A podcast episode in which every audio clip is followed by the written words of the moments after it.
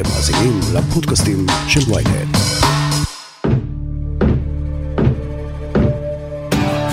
The best way I can help now is if I step aside and let government get back to governing. And therefore, that's what I'll do, because I work for you. הפוליטיקה האמריקנית סוערת ורוגשת גם בימים אלה ממש. אנדרו קוומו, המושל הפופולרי של מדינת ניו יורק, האיש שהפך לרגע להבטחה הדמוקרטית הגדולה, הולך הביתה לאחר סקנדל של הטרדות ועבירות מין שנחשפו בחודשים האחרונים. We made New York State the progressive capital of the nation. No other state government accomplished more to help people. על עלייתו ונפילתו של אחד הפוליטיקאים המבטיחים בארצות הברית, עם ציפי שמולביץ', כתבתנו בניו יורק, עם רותם הורג, עורך הוושינגטון אקספרס. הכותרת, הפודקאסט היומי של ynet עם עטילה שומפלבי. רותם, קוומו, לפחות על הנייר, הפגין יכולות, הפגין הרבה מאוד יכולת לתת תקווה וגם מנהיגות, והכל קרס. אמרת המושל הפופולרי, הוא כבר מזמן לא המושל הפופולרי של ניו יורק, והקריסה של קומו התחילה עוד לפני חשיפת הסקנדל שלו שקשור בעבירות מין. קודם כל אה, דיווחים על אה, הסתרה וטיוח של אה, מחדלי קורונה בבתי אבות בניו יורק, האשמות בדבר שחיתות, לקח כסף מהקופה הציבורית לשימושים אישיים, ואירועים נוספים כמו התעמרות בצוות שלו, התעמרות מילולית. האירוע שסימל את תחילת הסוף היה דיווח ראשוני בדצמבר 2020, שלפיו אה, קוומו נוהג באופן לא הולם עם אה, נשים שנמצאות סביבו, והאירוע הבודד הזה הוביל אירוע נוסף ואירוע נוסף, נשים בעצם שדיווחו שקוומו נוגע בהן או מתקרב אליהן יותר מדי או אומר דברים שלא הולמים את המצב. התגובה המיידית של קוומו, מיד גם ננסה רגע להסביר אותה, הייתה להתגונן. I have been too familiar with people. My sense of humor can be insensitive and off putting. I do hug and kiss people casually, women and men. I have done it all. להגיד לא היה כלום כי אין כלום ואני בסך הכל בסדר ותמיד שמרתי על אווירה ידידותית ובעצם ההגנה שלו הייתה התקפה. עכשיו צריך גם לבוא רגע ולהסביר את זה קומו הוא פוליטיקאי מאוד אסרטיבי מאוד אגרסיבי הוא ניהל את מדינת ניו יורק אולי המדינה הכי חשובה באיחוד ביד רמה למעלה מעשר שנים לפני כן היה התובע הכללי של ניו יורק היה שר בממשל קלינטון לחלוטין הבטחה פוליטית גדולה וראינו את זה גם בכהונתו כמושל. הוא הוביל את ניו יורק למחוזות מאוד ליברליים עם לגליזציה של מריחואנה עם הגבלות על אחיזת נשק. עם uh, הפיכת uh, נישואים חד מיניים לחוקים עוד לפני החלטת בית המשפט העליון וכמובן בקורונה. It looks like the president is also watching this press conference. He tweeted 13 minutes ago, quote, Governor Cuomo should spend more time doing and less time complaining. Get out there and get the job done. First of all, if he's sitting home watching TV, maybe he should get up and go to work, right? Second, let's keep emotion and politics out of this and personal ego. if we can, because this is about the people. בקורונה, קוומו הפך למושל של אמריקה, כי הוא היה אנטיתזה מושלמת לטראמפ. טראמפ מזער, או לפחות ניסה למזער את החשיבות של הנגיף, התייחס אליו בביטול, וקוומו נקט גישה מאוד אגרסיבית, גם מבחינת policy, אבל בעיקר מבחינת public speaking. הוא דיבר, והוא נאם, והוא ערך מסיבות עיתונאים, והוא התראיין. הוא היה מאוד מאוד ברור לגבי החשיבות הסיכון שבנגיף ובאיך מתמודדים איתו. וזה הפך אותו למאוד פופולרי. זה הפך אותו למאוד פופולרי ובמשך תקופה מסוימת, זה צריך רגע למסגר את זה מבחינת זמנים, מדברים על תחילת 2020, ביידן הוא המועמד הדמוקרטי המסתמן, אבל עדיין אומרים אוקיי יש עוד חצי שנה עד הבחירות, ביידן יכול להיות, יכול להיות שיקרה לו משהו חס וחלילה, יכול להיות שהוא ימעוד, ויכול להיות שנצטרך מועמד גיבוי. וקוומו נראה כמו הבטחה. הוא נראה כמו אדם שעשוי לא רק בגלל הניסיון והיכולת, אלא גם בגלל הסגנון. זה, אמרו את זה גם, אגב, על מייקל בלומברג, ראש עיריית ניו יורק לשעבר, או New Yorker, שהוא היחיד שיכול לעמוד מול טראמפ, כי הוא היחיד שהוא הוא, is a bully like him, שהוא חצוף כמוהו, שהוא בריון כמוהו, שהוא... יש לו את החוצפה הניו יורקית, ושזו הדרך היחידה להתמודד עם טראמפ. אז אמרו את אותו דבר על קומו, בדיעבד בסוף כמובן זה לא קרה, וביידן תפקד לאורך הקמפיין וניצח, וההיסטוריה ידועה. עכשיו יש משהו קצת פסיכולוגי בנטייה ללכת לאנשים החזקים, האסרטיביים, על גבול האגרסיביים האלה בעיתות משבר. ראינו את זה גם עם רודי ג'וליאני, אחרי ה-9-11, גם הוא הפך אז ל mayor of America, היום הדימוי הציבורי שלו מאוד רחוק מזה. I want to make it absolutely clear. Rioting is not protesting. Looting is not protesting. It's lawlessness, plain and simple. And those who do it should be prosecuted. Fires are burning and we have a president who fans the flame. גם במהלך הקמפיין וגם אז שהוא נכנס לנשיאות הוביל גישה מרגיעה ומפייסת, או לפחות מנסה להיות מפייסת ומכילה, שלא מפחיתה בחשיבות של הנגיף, אבל היא גם לא, היא לא מסתערת עליו בשצף קצף. קוומו כמדינאי או כמנהיג פוליטי של, של מדינת ניו יורק, הוא הסתער קדימה. והוא הסתער קדימה גם uh, במקרה של ההטרדות המיניות, רק שבמקרה הזה זה לא עבד. I've never crossed the line with anyone, but I didn't realize the extent to which the line has been redrawn. There are generational and cultural shifts that I just didn't fully appreciate. And I should have. No excuses. אז בואו נדבר רגע על ההטרדות האלה.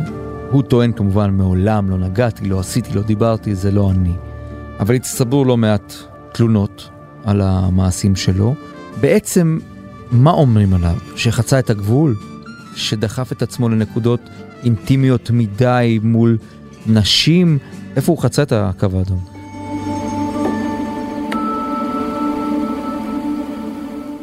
אז מדובר בסך הכל ב-11 מקרים שצוות עצמאי שהוביל לתובעת הכללית של מדינת ניו יורק, גם היא דמוקרטית, אה, אסף עליהם מידע, מדובר בדוח של 160 עמודים, שקובע שב-11 מקרים קוומו נגע או אמר או אה, ניסה ליצור מגע מיני עם נשים בסביבתו, כולל כפיפות שלו, נשים שעבדו תחתיו, ב-11 מקרים שונים.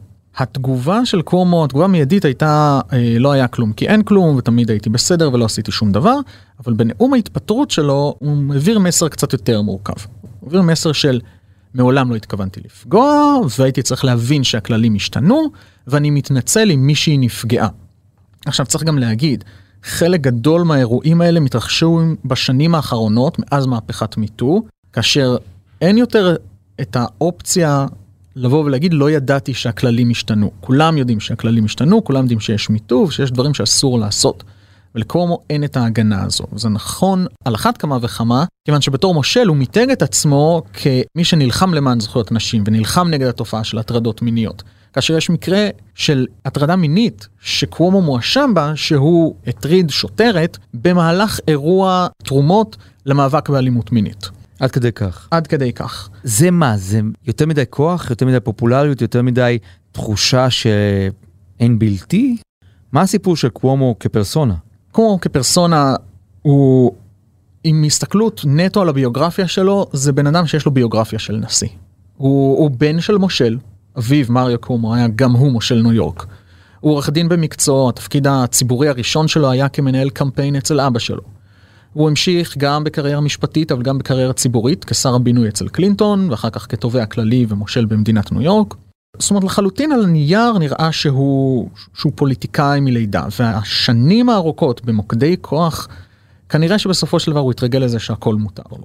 על זה צריך להוסיף איזשהו רובד קצת יותר פסיכולוגי ופה גם צריך להיזהר כי, כי תמיד צריך להיזהר כשמנתחים אנשים אה, אה, בשלט רחוק. הדיווחים השונים על קומו ועל הגישה האסרטיבית שלו, שלפעמים השתלמה כמו במקרה של הקורונה, ולפעמים חזרה אליו בחזרה, מעידים על זה שמדובר בבן אדם שיכול להיות שמסתובב עם התחושה שהכל מגיע לו. איזשהו אני במרכז והעולם מסובב סביבי, אנחנו מכירים את זה ממנהיגים אחרים, לא רק בארצות הברית, והרבה פעמים נקשר בשמם של האנשים האלה התנהגויות מהסוג הזה. אז כנראה שיכול להיות שהיה פה צירוף בין uh, הרבה מאוד כוח עם תחושה של uh, הכל מגיע לי. מיד נמשיך עם הכותרת, אבל לפני, פרסומת קצרה. אהלן, זה עופר שלח. אני רוצה להזמין אתכם להאזין לפודקאסט החדש שלי מבית ynet. קוראים לו האמת היא, ובכל שבוע אני אשוחח בו עם דמות אחרת על סדר היום העתידי של ישראל, שזו דרך יפה להגיד שנדבר על כל מה שבאמת חשוב שהפוליטיקה תעשה בשבילנו. אז חפשו האמת היא באפליקציות הפודקאסט שלכם, יהיה מעניין. האמת היא, עם עופר שלח. עם עופר שלח.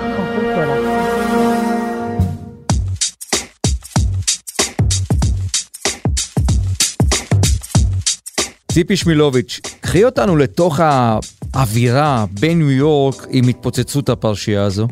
ניו יורק באופן כללי היא מדינה שרגילה לסקנדלים פוליטיים.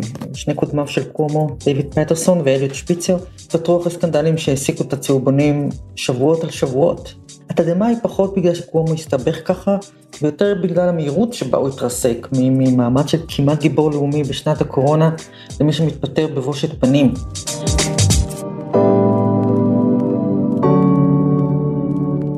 מי שעוקבים אחרי הקריירה של קומו לא באמת הופתעו. יש לו מוניטין היסטוריים של פוליטיקאי מאוד כוחני, מאוד אגרסיבי, מהסוג שחושב שהכל מגיע לו. הוא בן למשפחת אצולה גם בניו יורק וגם במפלגה הדמוקרטית. אבא שלו, מריו קומו, היה אחד המושלים הפופולריים ביותר של ניו יורק. והביטחון של קומו, אתה יכולת לראות את זה בכל הופעה שלו, היה בלתי חדיר. היו שמועות על הצורה בה הוא מתנהל מול נשים שעובדות תחתיו, ובכלל על עבודת, על סביבת עבודה מאוד רעילה, לכל אורך הקריירה. ההבדל הוא שמה שפעם יכול היה לעבור בשקט מתפוצץ היום. ניו יורק עצמה לא ממש מוטרדת מהצהרות של קומו, יש לאנשים מספיק אה, בעיות ביום יום, אבל אף אחד לא ממש מופתע שכל חטאי העבר חזרו לנשוך את קומו. קומו עצמו הכחיש כל הזמן, כלומר הוא טען, מה פתאום, אני לא עשיתי שום דבר. האנשים היחידים שלוקחים את ההכחשות שלו ברצינות הם אלה שאף פעם לא מאמינים אה, לתלונות של נשים. וכמובן, אה, קרובי משפחה, אני מניחה שאף אחד במשפחה שלו לא, לא רוצה להאמין, אבל קשה לי מאוד לחשוב שיש מישהו שמסתכל על אנדרו קומו, שמכיר את הקריירה שלו, שעקב אחריו, וחושב ש, שהדברים האלה לא נכונים. העובדה היא שאף אחד לא קם להגן עליו באופן פומבי. הנשיא ג'ו ביידן הוא חבר שלו עשרות שנים, ולא רק שהוא לא הרים לו טלפון, הוא קרא לו להתפטר פומבית. אף אחד במפלגה הדמוקרטית לא הגן עליו. אני חושב שזה אולי מה שזעזע את קומו יותר מהכל, וגם זרז את ההתפטרות שלו. הוא הבין שהממסד הדמוקרטי לא יגן עליו. נדמה לי שזה היה ההלם הגדול ביותר שלו, הוא, הוא לא חשב שזה מה שיקרה.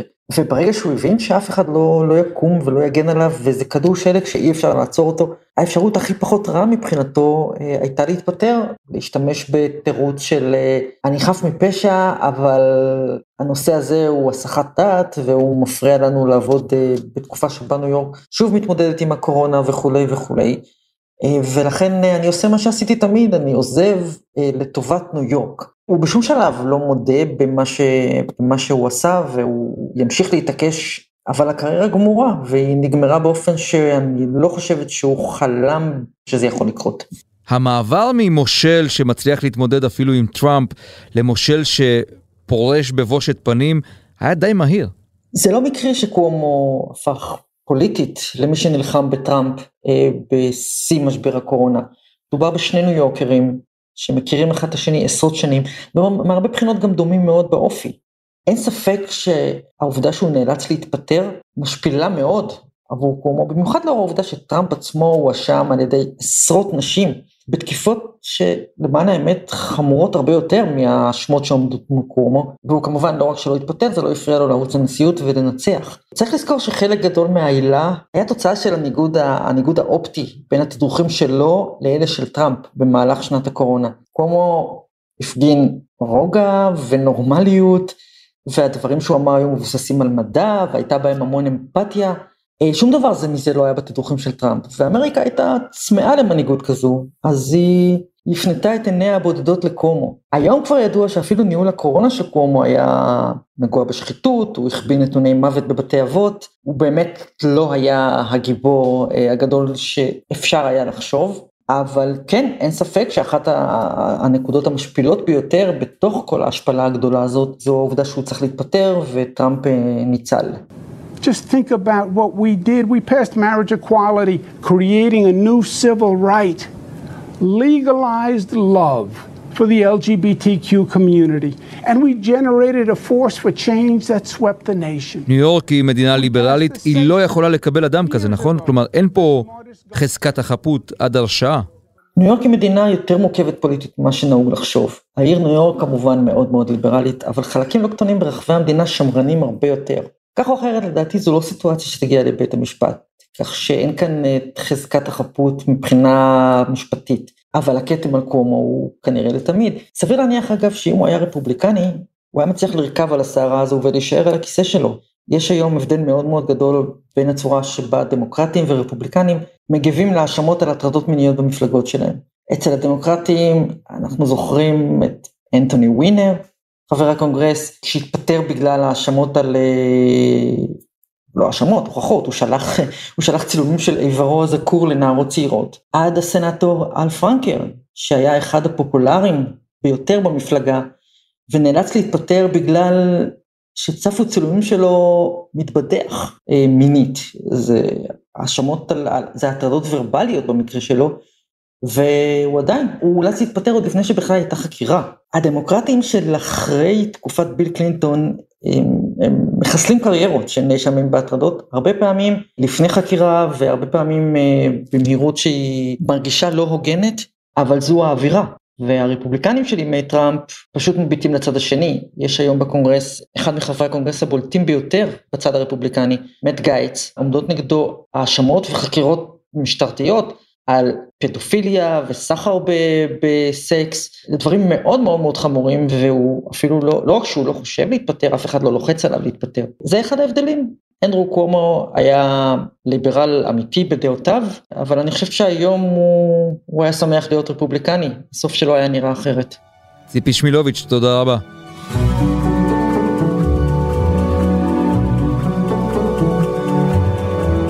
רותם, ברמה הפוליטית, כשדמות כזו שכבר ספרו אותה כדמות שיכולה להפוך למועמד לנשיאות ארה"ב, חוטפת וקורסת ופורשת, מה זה אומר על הממסד הפוליטי הדמוקרטי? אפשר לבוא ולהגיד שמדובר פה באיזושהי מחלה אוטואימונית של גוף שתוקף את עצמו.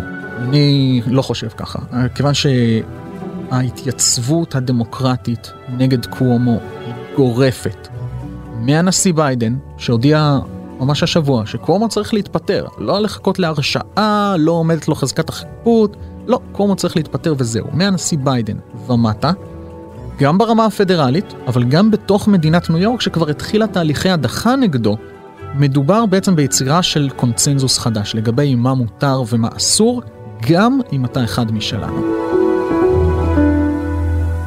גם אם אתה דמוקרט, וגם אם קידמת ענייני מדיניות שהם חשובים לנו, כמו להט"ב ומאבק ב...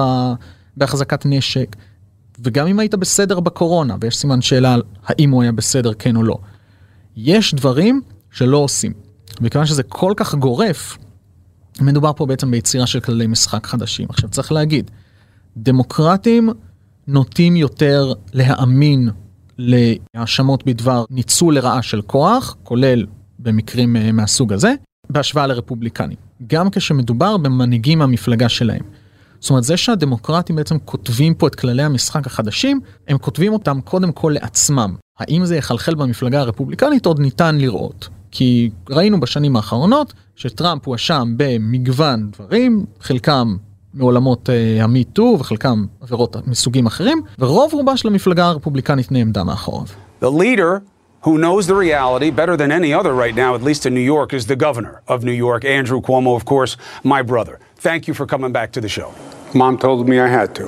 התקשורת האמריקנית חיבקה את הסיפור הזה מאוד. יש פה המון רבדים, כולל מה שאמרת, ההיסטוריה המשפחתית הפוליטית, אבל גם אח מאוד מפורסם, מגיש בכיר ב-CNN. Governor Andrew Cuomo, I appreciate yeah. you coming on the show. I love you. I'm proud of what you're doing. I know you're working hard for your state, but no matter how hard you're working, there's always time to call mom. She wants to hear from you. Yeah, I called mom just before I came on the show. By the said. way, she said I was her favorite. She never said Good that. news is she said you were her second favorite. second favorite son. No. כולם זוכרים את הדיאלוגים בין שני האחים האלה בתקופת קורונה, על לך תבקר את אמא, אל תלך לבקר את אמא וכדומה. זה סיפור שעשוי מכל החומרים האמריקניים. יש פה הכל. נכון, יש פה קשרי משפחה, יש פה סקנדל, יש פה מין, יש פה כוח, יש פה שאיפות נשיאותיות. קוומו בן 63, בהשוואה לביידן וטראמפ הוא, הוא ילד. ואם לא היה האירוע הזה, בהחלט אפשר לראות מצב שבו ב-2024 בפריימריז מול ג'ו ביידן, בוודאי בוודאי בפריימריז מול קמלה האריס אם ביידן אה, יחליט שלא להתמודד, קומו היה, היה מעוניין להתמודד ולתבוע מתוקף היותו מושל פופולרי ומוצלח ולתבוע את הנשיאות. עם האירוע הזה ועם תהליך ההדחה שהתחיל נגדו ואולי גם הסתיים בהרשעה בניגוד לתהליך שהתחיל נגד דונלד טראמפ, זה נראה כמעט בלתי אפשרי שאדם שבאמת המפלגה שלו הוקיעה אותו מתוכה יצליח לבסס את עצמו קודם כל בפריימריז על אחת כמה וכמה בבחירות כלליות. אבל אחרי שב-2015 טראמפ הודיע שהוא מתמודד לנשיאות והתגובה של כמעט כולם הייתה להתייחס לזה כאל בדיחה, never say never. רותם הורג, המון תודה.